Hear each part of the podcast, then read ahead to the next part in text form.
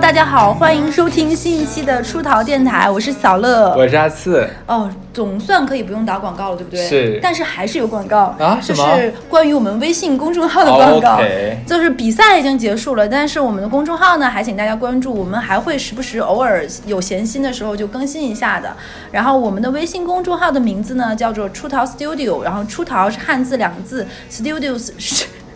S T U D I O，然后微信搜索我们的名称之后呢，然后就可以关注我们，关注我们在下面的联系我们的地方，就可以去跳出一个二维码，扫码就可以加我们客服的微信。你已经快半年没有就是做这个口播了，所以说已经不熟 了，是吧？大多数时候都是你在做，我都已经嘴瓢了。然后呢，加了客服的微信之后呢，你就可以回答他提的一些关于我们电台，只要你收听了就能回答上来的一些问题。答对了百分之六十呢，就可以加入到我们的粉丝群啦。嗯，对，其实我们只是想设置一个小门槛，这样的话可以让一些，比如说他没有听过我们电台的人，自动屏蔽掉。呃，因为其实之之前我们有一次碰到了很多就是呃拉广发广告的嗯人忽然是间的进群，这个很讨厌。对，那我们今天这一期的题目叫嗯做《那些年被霸凌的孩子》，你们现在过得还好吗？嗯为什么会有这一期呢？是因为之前我们有两期，哎，还蛮意外，从一期录成了两期，就是因为讲我跟。哈次被小打孩挨揍 挨揍的故事，没想到引起了很多人的共鸣和不适。对，呃，而且很多人觉得听完小乐挨打的故事，觉得该真的是该这样这样的熊孩子不揍的话手痒痒，真的是。对，就打他就是为了发泄自 己。对，然后有很多粉丝在留言，包括私信的时候，就说呃，他也有很多被。打的经历，那这些打有的可能和小乐一样是该的，有一些可能就真的是 被霸凌的，对对。然后有一些人还会留言说说听了我们的一些故事，就想到自己以前的这个阴影，然后就很难走出来。有一个朋友，我看了一下他的留言，他就说、听了那一期之后，他没有听完，因为他觉得听不下去，已经勾起了他生理上的不适了，就想起了一下子想起来，回想到小的时候，当时那个整个非常可怕的那个一个时间段，嗯，对我当时看完之后，其实觉得还蛮心痛的。是的但是怎么讲，就这毕竟是一个事实了，你改变对不了你你改的变不过了去这个东西的话，我们必须面对它。对你，然后这期我们更狠，我们直接把这个话题单独拿出来聊 了。是的，因为因为可能这话说出来有一点不怎么说呢，就是我觉得我可能是一个很比很多人生活起来是生活生活到今天是幸福的人，嗯就是没有被霸凌过，也没有遇到过什么在路上被收保护费啊等等等等，或者是被高年级的学生欺负过，甚至于父母也很恩爱这些年。哎，所以我有哎，你有是吗？嗯那你那你要讲你自己的吗？你还好吗你？开场开完了吗？是吗？对，开完 OK，了好的。随便插话哎呀。 就是因为你知道，以前都是我开场，然后做场控嘛，然后现在对现在换过来之后，对我都不知道节奏了，节奏已经乱了是吗？对，粉丝可能现在也对 乱了，这个。嗯就是我高三，其实主要是高三的时候，那个时候我是从天哪，已经是个大孩子了，那个时候。呃，对，那个时候其实不是肢体上的那种霸凌了，对对对， 我是从那个哈尔滨市，然后去我们呃隔壁的一个地方去上这个高中，呃原原因就不说了啊。然后那个去了之后的话，呃，可能是我父我父母给我的这个就是经济上的资源比较丰富一点点，嗯然后就很快的引起了我们班一些同学的不适。 对，但是我不知道，嗯然后后来有有就是经常我可能是在上课的时候，或者在因为那个时候住寝室嘛，就可能在走廊里面就过来有人从我身边走过就骂我， 天哪，我就莫名其妙，但是我也不知道为什么，对，然后后来我就听下也不懂为什么。就就就是就是想就是想给你添堵嘛，对。嗯然后后来我就问我的同学，跟我关系还蛮好的同学，我说我说他们为什么这么做？他们就说啊、可能觉得嗯你有钱吧？呃，可能是大概这个意思吧。对，这个只是预演。后来呢，就到 因因为曾经小的时候就长得还像个人一样，你知道吧？就还你现可在很以，帅 啊就还可以。然后就导致就是会有呃，就有的女孩会 就对我比较心仪啦。哎呀，真是。你演够了没啊？真 是。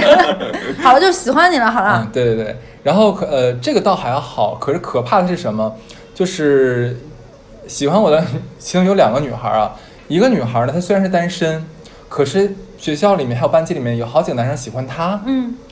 就导致她一旦对我有倾慕之后，我我明明是拒绝的，因为我知道有人喜欢嗯她，而那几个人我也不想惹，导致那几个人就非看常你不不开顺眼心。然后另外呢，是她一个女孩子明明有男朋友了，然后她天天还总是跟我腻在一起，就是我是我是想推都推不开那一种，就到处的就是撩是撩我，他可能知道你长大要开电台录渣男渣女。要这样给我做做素材是不是？OK，对对对，这就导致，反正我后面的就是整个男就被被整个班里的男男生生就排斥掉了。哦对，基本上挺只难受有的这只有感觉我跟另外一个跟我一起来从哈尔滨过来的，因为那个男生跟我有同样的经历，嗯，我也不知道为什么，就我们俩长得都还都还可以啦，知道吗？就两个帅哥被霸凌，对，是真的是，但是好在他们没有说，呃，肢体上有什么太大冲突，嗯呃，但是呢，就是说我们在班级里面就是被莫名其妙的骂呀，嗯或者说是被挤兑呀，嗯然后被孤立呀，这种事情的话，基本是绵延到了基本半个学期。嗯那后来的话，我们也是通过各种的这种努力，嗯。才慢慢化解掉这一切。哎，我觉得听你讲下来，好像这个事情在你心里已经过去了，对不对？没有对你心其里实也没什么，就像那帮 loser，OK，、就是你什么都不如我，哎那你你只能这样对我。是是你内心很强大，这个我对也有听说过。就是当然，这不是一个当年那个年代就有很多人会高考移民，对吧？嗯有一些人可能他就是，比如说从一个大城市高考移民到，比如说一个，比如说偏僻一点的地方，或者那个地 啊，方，我忽然想，我能补充一下吗？嗯，就是我我忽然想到，之前有同学会抢我的衣服，这个算吗？当然算了，就是违背你个人意愿，然后然后对不这么正对？式的语言，是啊对那他不们算就一觉种得霸说，凌假如我刚买了一件新衣服，然后他们就说，哎，那个哈斯，你这个衣服衣服那个借我穿一下，我现在怪冷的。嗯我真的很傻，我想那穿了就穿嘛，然后给他，然后他也不会还给你了。这是霸凌，这是对，然后像假如说像我有什么东西的话，他们就直接拿走，嗯。甚至这是不会跟霸我凌讲。我对我之前也有听过，这这是可能这是属于如果霸凌分疼痛的什么一级、二级、三级，这可能是比较轻微的，但这也是霸凌。它本质上它不仅我当时想说，那打发要饭的好了，反正你你情你有理嘛，对嗯吧？对你真的是一个心态很很 很，嗯因为我知很道硬的人我只会在这里待一年，我要高考我就会走掉了。然后说跟这些垃圾的话，我是不用 care 他 们的，总感觉女主办这期要被骂，没有关系。那我觉得他们明明是我被霸凌哎，我是对受害者，那他们做这样的事情的话，他们应该为自己的行为感到羞耻，而不是我。哎，我觉得你是一个自愈能力和给自己就是调节的很好的人，可能有的女生调节不了。我下面讲一个故事，我其实很怕有点重，我很怕有些人承受不住。我在录这期之后，我有问过一个女生，因为她之前跟我聊过，她去看心理医生，就是因为她在初中的时候被霸凌，是一个女生，她初中的时候高年级的一个女生霸凌她，然后那个女生是什么情况呢？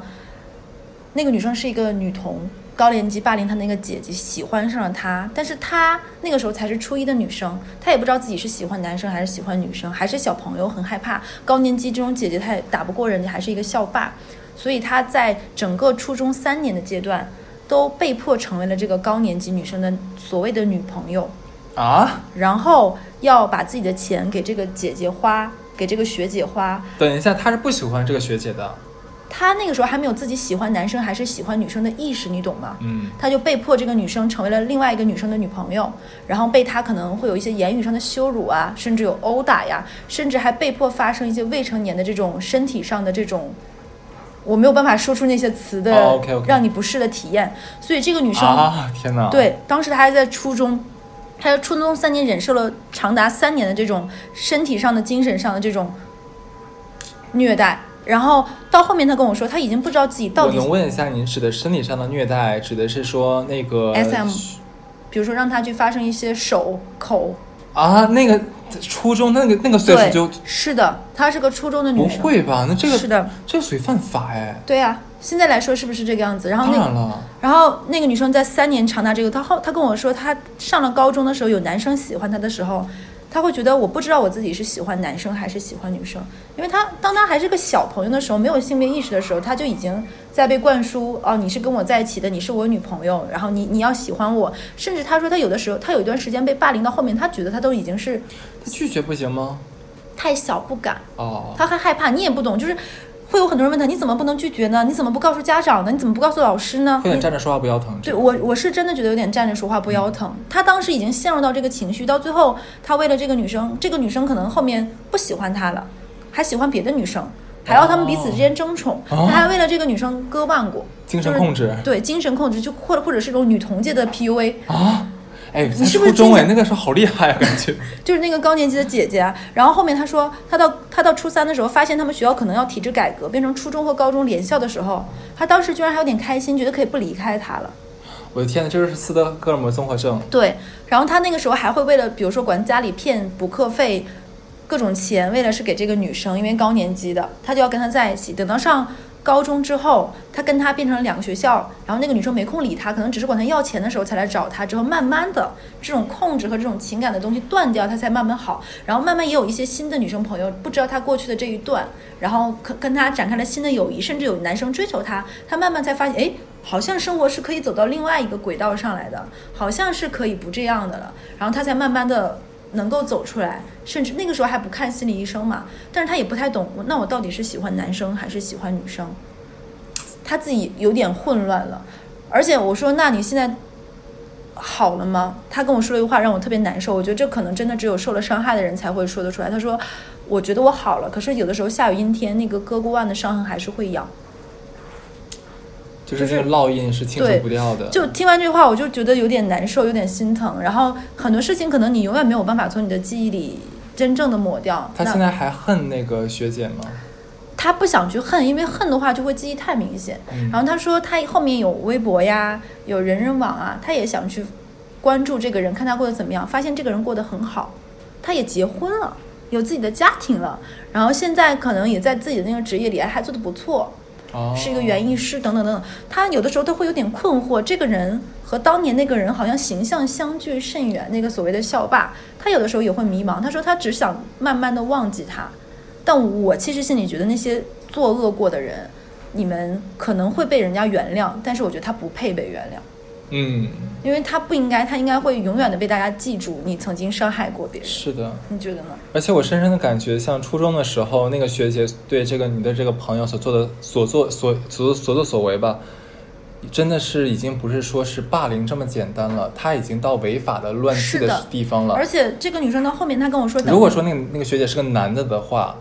那真的可以直接拉拉到拉到警察局了。是的呀。但是这样的事情，可能我想听他说完，我在想说，可能还会有很多很多人，他们在经历过这些，可能他自己都不知道自己在经历些什么。是的。然后他跟我说，到后面等他自己在谈恋爱的时候，他突然发现，他有的时候会下意识做出一些伤害人的行为，是跟那个女生当年伤害他是一样的。他在感他在感情里就正常的两性交往里，他变成了一个歇斯底里的人，他变成了一个控制的人，他变成那个愿意乱花对方钱的人。然后他后来发现这样是不对的，他后面开始去看心理医生，矫正他一些不不对的这种情感上的一些行为，慢慢的才从那个里面走出来。但是这个过程也用了很多很多年。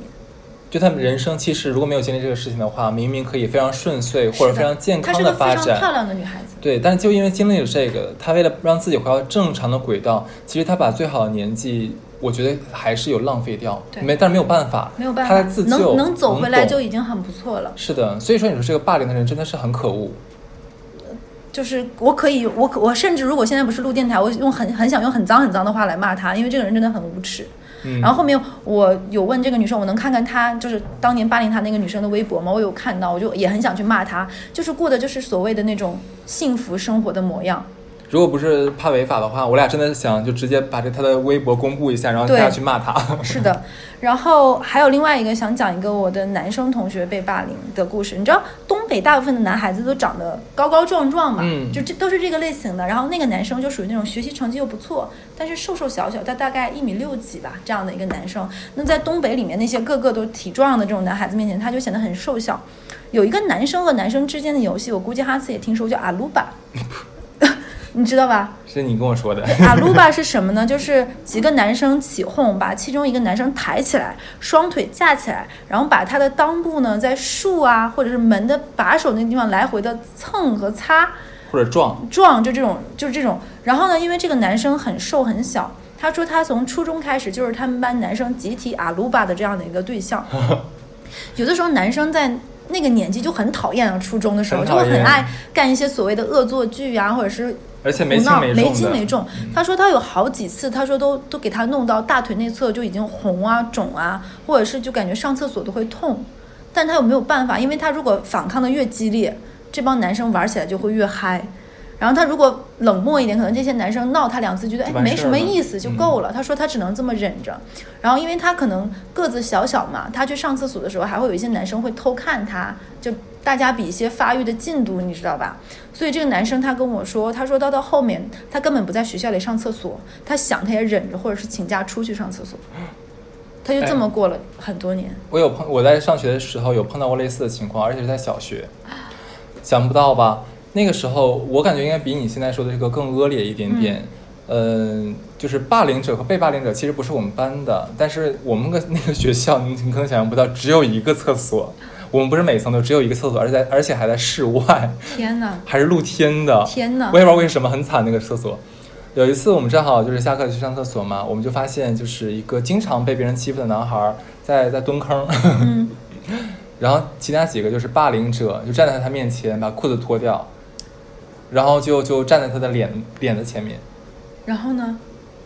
呃，当然也没有让他做什么了，但是就是好恶心啊在、就是在恶心他，就是其实我跟你讲，那个时候的话，大家想不到性这个层面，因为太小了，只有小学太小了，就只是觉得说这样的话就能讨厌到他对方，能能能能烦到对方，他们就很开心。但如果我们放到现在来看的话，这是件非常下流变态的变态的事行情为，对。但是反正那个时候，反正是当时啊，因为我不懂，还我还跟着其他人一起笑，因为我们真的不懂那是在干什么，就只是觉得挺好玩儿的。那现在回想起来的话，我我都不知道那个男孩有没有什么阴影。就是就是刚才哈斯有有说到一个词，就是我们也不懂是什么，有的时候在笑。其实，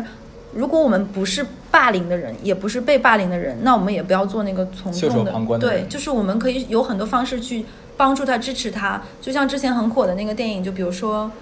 那个《少年的你》嘛，就是不要做那个。在旁边拍手鼓掌，或者是默默默走过冷漠的那个人，其实你可以去帮助他。有很多人可能因为你的一点点帮助，他可能就会走出来，可能他就不会想不开。然后后面要讲的是，也是一个我们好朋友的故事，真的真的是好朋友。然后也是经得他同意，在这期电台里讲，他现在已经过得其实还蛮如意的，但是他讲到他被霸凌的经历，还是会泣不成声去看心理医生。他是那种相对女孩子里面早熟、发育较早的。你知道，女孩子发育较早的时候，可能大家都还穿小背心，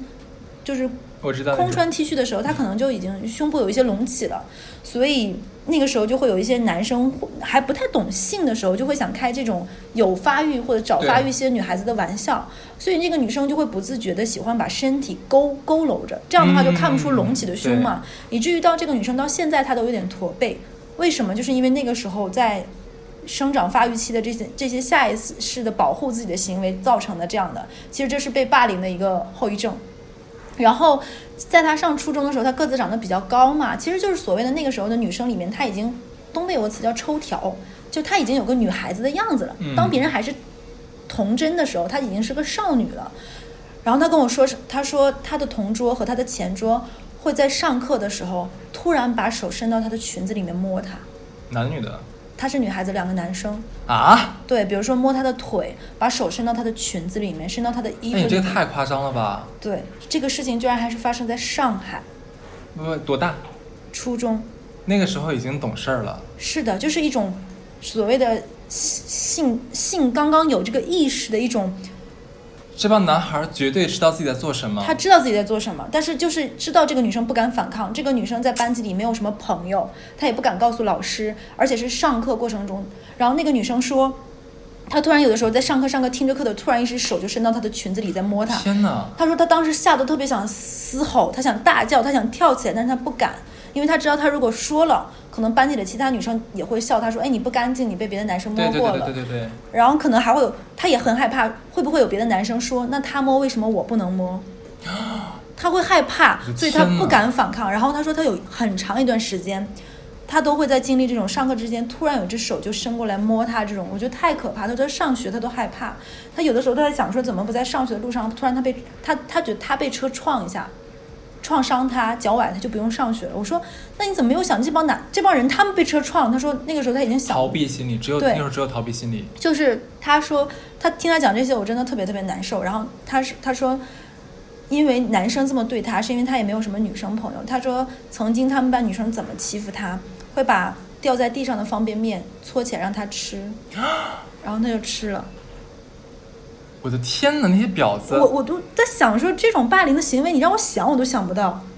还可以这么的不要脸。小孩的恶是被我们现在社会刻意忽略的，你发就现了真没的有？非常的饿，然后花他的零花钱，然后他也不敢反抗，他说他就这么忍受了没有朋友的上学时代，然后直到他上大学之后，有一次突然的反抗了，突然发现大学还有啊，对，突然发现好像反抗也没有什么，对方也不能把你怎么样，也很爽。慢慢才开始知道如何反抗，然后也开始慢慢交到了一些真心对他好的朋友，把他心里的一些伤口治愈了。但很多伤害，他说一旦发生了就没有办法弥补。 嗯，以至于他到现在交朋友，他都没有办法做出首先示好的那个人，他怕被笑，他怕被伤害，他怕对方是怀揣着恶意，他怕他自己的那个付出的好得不到同样真心的回报，所以他会觉得他的付出是有计较的，他希望他付出的都会有声音。我就快想要哭出来了。我就很难受听他讲这些，以至于他到现在他都觉得男生都是很脏的。所以她到现在没有谈男朋友，其实是是的对男生有阴影、有是排的，斥其感。实他需要后面走出来的路还有很多很多，她现在还在接受心理治疗吗？还在，他还要她一定要坚持。其实现在我们说的这个霸凌，只是学生时代来自于同龄人或者是比自己大几岁的霸凌，其实还有很多霸凌，包括来自职场上的这种的，嗯包括那种来自于你莫名其妙八竿子打不着还要给你一些奇妙的这种对对 对亲戚的这种这种霸凌。你说你说到这个校园霸凌的话，呃，我个人感觉啊，我我的学生生涯的话，我碰到最多被霸凌的人是那些呃体型比较胖的对孩子，或者是长得有我不点知道憨为什憨么的，，对，哎，你知道很奇怪啊，我在哈尔滨的时候很，我看后来啊，咱长大之后，我们看微博嘛，嗯好像很多说小孩家里条件不好，容易被霸凌，但是在我就是我在哈尔滨的生长过程中，家庭条件不好的孩子基本上没有因为这个理由被霸凌的，基本上都是因为这个呃身材或者说性格的问题。还有一些，你说我还真真的遇到过反过来的。我有学生时代听说过那种家境很好的人被霸凌，我刚才我刚才说的那对，不就是吗？家境非常好，你也是啊，就是家境很好被霸凌，学习非常差被霸凌。啊，对对对对对，就比如说对老师会在上课的时候，就有一些老师他们本身也是在参与霸凌，很差劲，很差劲嗯。他会在上课的时候，比如说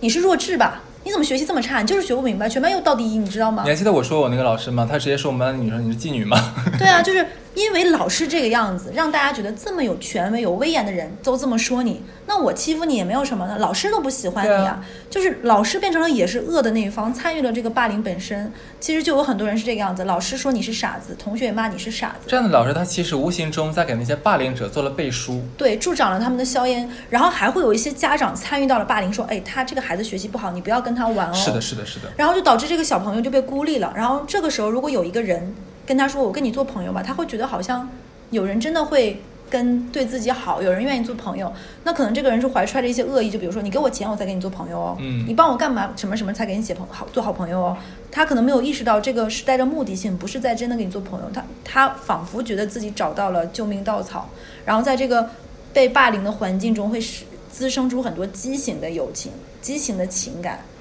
然后变成了一个很扭曲的这样一个关系，有很多都是在这个里面无法自拔，甚至于在工作中也有很多人，就比如说，有一些人发生了这种职场上的不伦关系，他可能是被霸凌而不自知，还有一些就比如说之前台湾有一个书叫做《失》，就是那个《失乐园》，他就是说他被自己的老师然后侵犯，最后还以为自己喜欢上自己老师，其实他也是一种校园霸凌。就很多人他身在霸凌之中，他自己是不知道的。我有跟你讲过，我不知道这个节目里有曾经讲没讲过。啊 我那个隔壁班一个女孩儿，嗯她长得也是人人高马大一点，嗯然后我们上初中的时候，她大概长到小一米七嗯这样子，然后她的身材的话就是大概是两个半我，嗯，不得不说的确是有点胖。但是我觉得胖也好，瘦也好，跟别人没有关系，是这的不构成别人欺负她的道呃这对个道理，对不对？然后我我有一次正好是下课的时候路过他们班门口，真的就往里瞟了一眼，我看到了一个画面。当时呢，他是 哎，我也很奇怪，我不知道他们那个怎么做的啊。他他那一排只有一个人，不是正常我们不是两个人一一个桌子吗？他是一个人一个桌子的，他左右两个男孩儿就是让他坐好，然后两个人一起就是从左和右嘛，一起用用脚很用力很用力的踹他的腿，然后就把他腿并到一起，然后哄堂大笑。就经常为什么你知道吗？因为那女孩如果就把腿合在一起的话，她的大腿的肉还是在桌子的外面。他们就那俩那俩男孩就是想一人一脚把她踹紧，踹到一起去。我好像打了他们了。这只是我看到了一面，然后后来的话，我有跟呃他的同学聊天嘛，嗯然后就说这算什么？说这在他们班的话，对这个女孩而言，这都已经是九牛一毛的事情。就经常谁下下课过去的话，拿水浇他头上去，或者回谁过去的话，啪拍一巴掌。哦啊，好难受，听着。对啊，然后他像你刚才讲说什么吃他的东西，花他零花钱，这都根本就不叫事儿，而且他必须这么做。如果不这么做的话，那帮人不管男生女生都会动手打他。我觉得参与的那些人也很也很恶心，他们不要觉得我没干嘛呀，谁谁也这么做了，嗯，千万不要这么想，你也本身也是恶中间的一部分。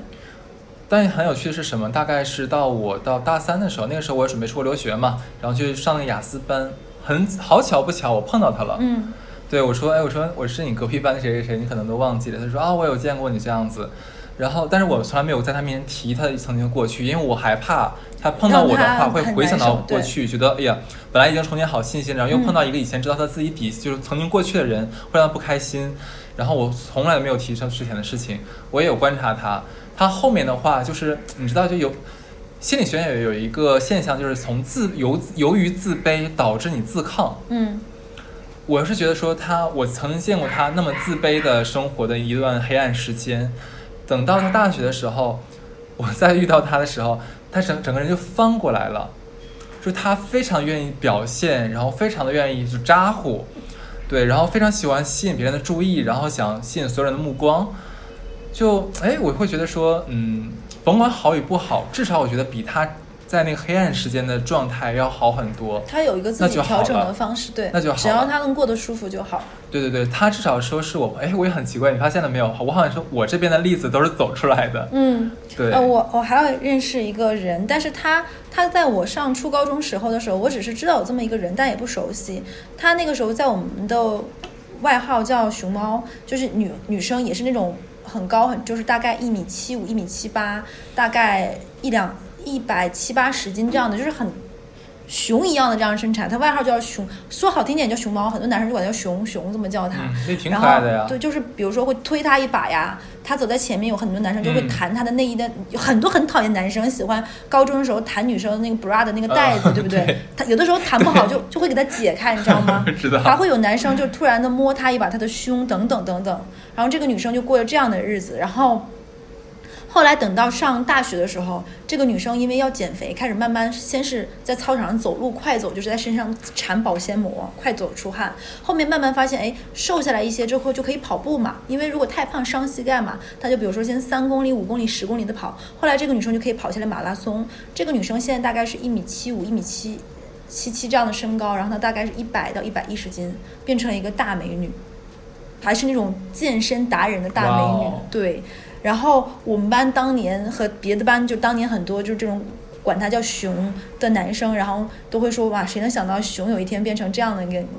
女生？我觉得还好是，其实我觉得这不算霸凌了。这嗯熊的话，至少我们可能对于很多可爱的昵称的话，我们也喜欢叫熊这样子。我要跟你讲的是另外一个，也是我 初中，我的天哪！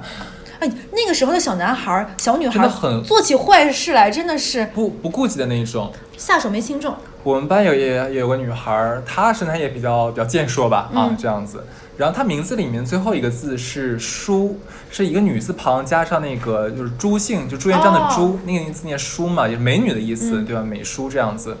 然后因为她体型比较健硕，嗯所以我们班所有男孩儿会把她那个字直接替换成朱，直接直接叫她名字是叉叉猪，嗯，这样子。然后到最后的话就直接就说老母猪、肥猪、母猪，好难听。嗯就这么叫。对，但是但是那个女孩好的哪一点，就是她开始也是忍着，但是怎么讲，就是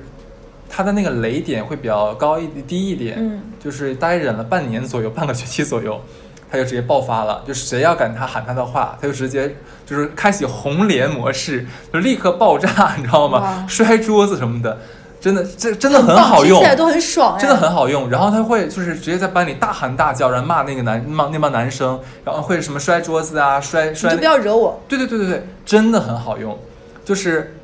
没有完全杜绝那帮男生继续欺负他，但是会减少很大的频率。我觉得这真的很好。还有就是说，如果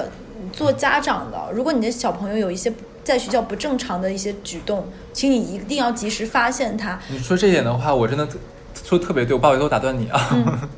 因为我怕我一会儿会忘。呃，这个是我也是初中同学跟我讲的，他在上高中的时候跟我讲他高中的同学的事情。他班有个女孩儿，就是一直被霸凌那一种，被抢钱，被打，嗯然后被那些就大姐头逼着去做一些很啊对她不想做的事情是，的这样子。然后她有一次是正在站在街上被那几个女孩扇嘴巴子、扇耳光的时候，然后她妈妈来了。嗯正常我们以为，哎哇，那太好了，妈妈能帮她，能救她嘛，嗯对不对？然后他又，他又去跟他妈说那个啊，他们打我怎么怎么样，然后他妈说，那你就挨打呀，那能怎么办？你找我干什么？天哪，这是亲妈吗？我我当时他跟我说完之后，因为在场的还有我那个同学嘛，嗯也也愣了。对啊，然要后是我妈，应该冲过去把他们打的半 残。是的，可能直接就直接就就是对人啊间、人间消失了。但是那个那个女孩妈妈就是说，那那你找我有什么用？你找我如有什果么办？如果他妈妈说遇到这种，你先打回去，打不回去我帮你一起打。对啊我觉得这才是正常的一个反应吧。对啊，但但是我爸在这方面教育就很好。你知道我我小学的时候，我爸跟我讲过说，班里有任何人欺负你，你就直接在地上捡一块砖或者捡一个石头，往他脑袋上使劲砸。我说会打坏的， 我爸说打坏老爸赔。就是家里一定要给足够的安全感。哎，我又一直以以想着这个，你知道吗？但是好在就没有人打过我， 我就是你知道这块砖，我想捡很久了，你知可道能每次吗？都在这儿找我砖都已经找好，怎么对，还来，快快揍我，快点！我爸要出钱了？ 对啊呀、对，家里一定要给足够的安全感，小孩子才是能自信。这样的话，他出现任何状况，他有一个人，他不会孤立无援，他不会觉得那就受着吧，谁能帮但他？我要啊说一下，我爸那个说法是错的，是不合法的，你们不要学我 哦。 就他爸也就是说说，等哈子对如果真的打他爸，第一个抓起来他。是的，是的，嗯。所以这就是很多被霸凌。我们其实讲的可能还有一还嗯你是想坐到哪去？你已经离话筒超远了，你知不知道？就是我们讲的可能有一些会让人生理不适的一些，我们都不太敢讲，就怕嗯很多人勾起。就还有一你刚些才人讲的已经很不适了。其还有一实些女生，呃，跟我讲过，她在上学的时候会在楼道里突然被高年级的男生在楼道里按住，就干嘛把衣服撸上去 就摸。对，因为她先发育了，对。我的天哪！然后她她说她每天放学都要第一个冲出去，她怕人少的时候路上发生什么不测哎，，不因为是，为什么你那边的都是不跟是他跟他是 sex 相关？我们这边全都是真是我我也纯是霸凌。我也是听到说，他也不是我的就是直系同学，也哦是听他讲，他说他每次放学他都要第一个冲出去，赶紧像。就跑回家，他怕路上遇到他们也这么欺负他，他说很害怕。他说他把他上学的那几年高中熬过去之后，他就考大学的想法就是越远越好。很多有这种心理伤害的人，他都会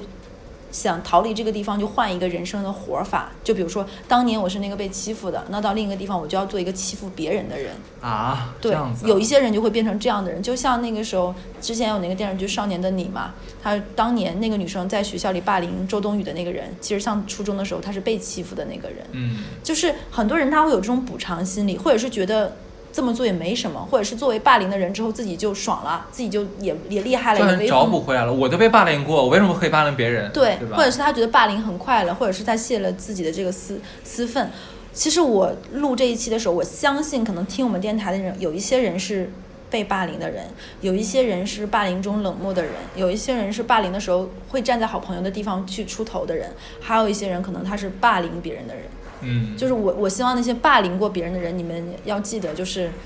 你们伤害过别人，你们要心里永远有一天，你要就是你要一直记得你伤害过其他人。对，就可能报应没有办法落到你头上，但你不值得被原谅。嗯。我特别希望，其实这些所谓霸霸凌的，尤其是女孩子，嗯就以前所谓的大姐头，对其实我跟你说啥也不是，好吗？就是算个啥？对啊，你这些人的话，我们特别真的啊，只是幻想，脑海中的幻想，在在这个这些这些坏坏女孩结婚的时婚礼现场，直接把她曾经霸凌别人的视频放在大屏幕上面，让所有的她的亲家、她的婆婆、公公，然后让她所有身边的人看到，这个女孩以前是多么的讨人厌，对她多么，她脏老公说：“哎，以后我也可以这么打你。”哎，换了一个思路是不 是？然后他们，他他可能他亲家组成了一个霸凌他的小团 体，那那很好，我们很开很心看到刺这激是一不点，是？对啊哎，怎么没有电视剧以这个思路拍下呢？哎，真的没有，就哎有哎有有国外有，我下次是找给吗？你，下次对我们就组织这个，然后也可以推荐大家看一部这种爽爽的，叫做网络文学，叫做《绿茶婊黑女配白莲花》。这个小说的名字就叫这个，啊， 绿茶婊黑女配白莲花。我的天哪讲的就是一个女生之前被霸凌，她有一天突然穿越了，回到了自己之之前自己被霸凌那个人的身份，然后如何报复身边就是爽文。其实这很适合那些比如说在学校里受欺负，或者是在工作中受到一些职场霸凌的人去看一看，去抒发一些，就让自己心里面那个小人能够站起来。嗯我看那个美美国电影很好笑，就是说，呃，女主角是个从小被霸凌的人，被被她也是被大姐头霸凌的一个人。嗯然后，但是她通过自己后来的努力嘛，完嗯了成为了就是一个非常牛逼的公关公司的一个什么全球副总裁，嗯非常优秀。然后她回到回到她老家嘛，跟她的嗯哥哥还有她妈妈说：“哎，我怎么怎么样，升职怎么怎么样。然后她哥哥说：“我还有好事告诉你，我要订婚了。”然后娶的人结果那个见到那一天，发现她哥哥的未婚妻就是从小一直霸凌她，让她天痛苦呐的那个女人。可是那个女人一见到他的时候就特别 nice，就整个人就变成美国甜心了，你知道吗？然后说啊，我不好意思，我们没有见过啊，之前就完全装作任何事都没有发生，然后所有的事情全部都是白莲花的行为，我要继续听。对。然后这个女孩一直一直想戳穿他，各种说你就是那谁谁谁，你不要装，就是那谁，就说说亲爱的，我真的不知道你说的是什么，但是如果这样子的话，我会很很心疼你怎么怎么样，就各种装，你知道吧？嗯然后就后来终于在有一次，那个就是就那个霸凌女，就好像露出了一丝奸笑，怎么样？就对被她捕捉到，她说：“我确定就是你，怎么怎么样。”然后这个女孩儿就是抽丝剥茧，就找到了她曾经被霸凌的那些录像，哦，因为她以前是那个那女孩儿，她那个那个坏女孩儿是啦啦队队长，嗯然后她是那个吉祥物，嗯就就那鳄鱼鳄鱼的吉祥物，嗯 然后他有一次在球场上面的话，嗯那个那个霸凌女的话，就是像打她的那个头套，嗯然后整个头套撞过来了，嗯然后他在球场上大大球，然后那帮那个女孩就是带着所有人的话就嘲笑她，然后怎么怎么样这样子，就把这个录像就偷偷摸摸的放在了这个他哥哥结婚的现场，天让呐，所有人都看到了。做得好，对，然后结局我不讲，我会把这个片儿找出来之后放到那个呃好群里棒呀，面，好呀，好放到棒群里呀！面给大家看。所以就是你如果不加入粉丝群，你也看不到这个电影。对，我打算一会儿录完这一期电台，就跟哈次重温一下这个 OK，这个爽片真的。很爽。对，就是就是我们其实我跟哈斯不是什么心理学的人，也没有办法，其实其实我们也没有办法改变这个现状，嗯我们只是希望能够。就是听到这一期电台的人知道那些被霸凌的人，我们其实也希望能够帮助到你们，也你们也可以给我们倾诉一些你们心里隐秘的角落被伤害的故事，我们也不知道怎么能够去帮助到你们去调整你的心态，但是希望你们能够走出来，因为没有任何人值得你一辈子去活在这个阴影里，或者是他们不配，他们不配，他们不配，对，他们是那些应该是被说说诅咒过分吗？不不过过分对，不过分他们就是应该被记恨的，对。但是的你你要想办法让你走得好，如果宽恕他们，你会放下；忘记他们，你会放下；让自己活得更好，你会放下。嗯只要你开心就好。就我们不争馒头争口气，即使说我们没有办法真的真的在现实生活中用法律或者用其他途径来惩罚他，但是我们还有一个更好的，就是我们要做更好的自己。是的你让你自己过得好。假如说呃在职业上面有什么样的发展，嗯例如说呃任何一个成就，你自己对去努力去争取到。如果有一天的话，这个。这个这个坏孩子，曾经的坏孩子，看到了你现在的成就，看到你比他过得好那么那么那么多的话，